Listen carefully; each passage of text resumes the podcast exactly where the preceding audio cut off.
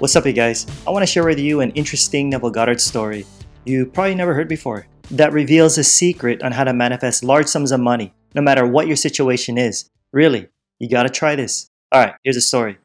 There was this one Jewish boy who was born into poverty in Odessa, Russia, who never really knew what a full meal was like. He was the oldest in the family of 5, and at a very young age, around 10 years old, his mom died, so he had to work to support the family. It was rough. He never knew what it was like to have a new pair of shoes, or a new pair of pants, or a new shirt or hat. Everything was pretty much hand-me-downs. Anyway, he got a job going to the bank every day, bringing large denominations of paper money that would be exchanged for silver and copper. So when he'd go back to the store, he'd have the equal amount of money, but this time in silver and copper. One day, he was standing in front of the teller, the cashier, and he noticed that the silver and copper had similar markings on them. They looked alike. And he wondered, what if the cashier made a mistake and gave me silver instead of copper? And at that moment, he assumed that the cashier did make the mistake. And in his mind's eye, he took the money and walked back to the store. He knew the cashier didn't make a mistake, okay? He was just playing a little game. But when he walked back, listen, he felt that the cashier did make a mistake. And he wondered, now, what would I do? I'll go into a restaurant and eat for the first time in my life until I feel satisfied. And then I'll buy a pair of shoes and then a pair of slacks. Remember, the cashier didn't make a mistake, but he had the joy of walking in that assumption. Check this out. The next day, believe it or not, the cashier did make that mistake with the silver and copper, and the boy realized it right away. So he went to another bank, changed the money into the right amount to take back to the store, and kept the extra money for himself. And he said, I wrestled all day with myself. And that night when I went to bed, I could hardly sleep. I wrestled and wrestled with myself because that was in conflict with what my dead mother had taught me.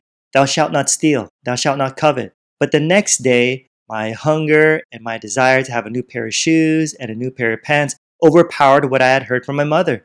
Then I ate until I was stuffed. Then I bought myself a pair of slacks and a pair of shoes. Eventually and thankfully, the boy got out of that state, and he learned that the law is spiritual, and he told Neville that he never took anyone to court for unpaid bills. Instead, he would sit at his desk when all the employees left, and he'd write out a letter thanking them for his check.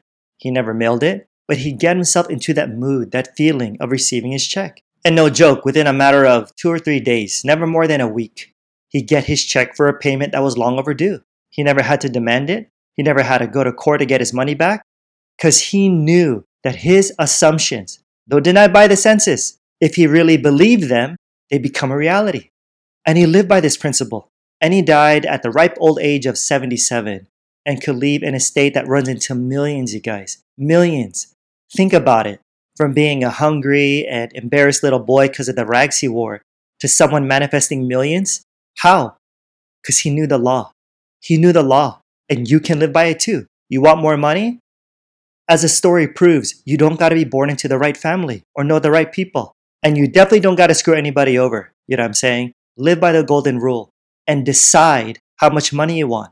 Then catch the mood, the feeling. But you might say, Josh, how would I know what it feels like to have X amount of money when I never had it before? Yo, that's the whole point of imagining. For example, let's say you did have X amount of money. What would you do if you had it? Oh, that's easy, Josh. I'd buy this. I'd buy that. I'd travel here and there. I'd pay off my mortgage. Okay then, how would you feel? Oh man, I'd feel excited and a sense of security and relief. Then boom, that's it. See, that wasn't hard.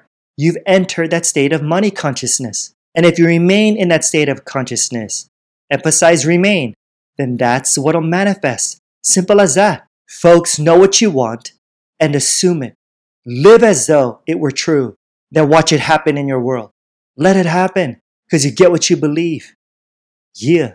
Alrighty guys, don't forget to smash that like and subscribe button to help support this channel and the bell right next to it to be notified of my next video. I pump these out every single week so you don't want to miss them. If you're listening via podcast, I'd really appreciate a review. It gets more people to discover my work and of course help spread this message. And if you need a real change in your life and you feel connected to my work, let's work together. Click the link below for one-on-one coaching with me on things like manifesting and even faith issues. Like I always say, more's coming. Till next time, I'm out. Peace.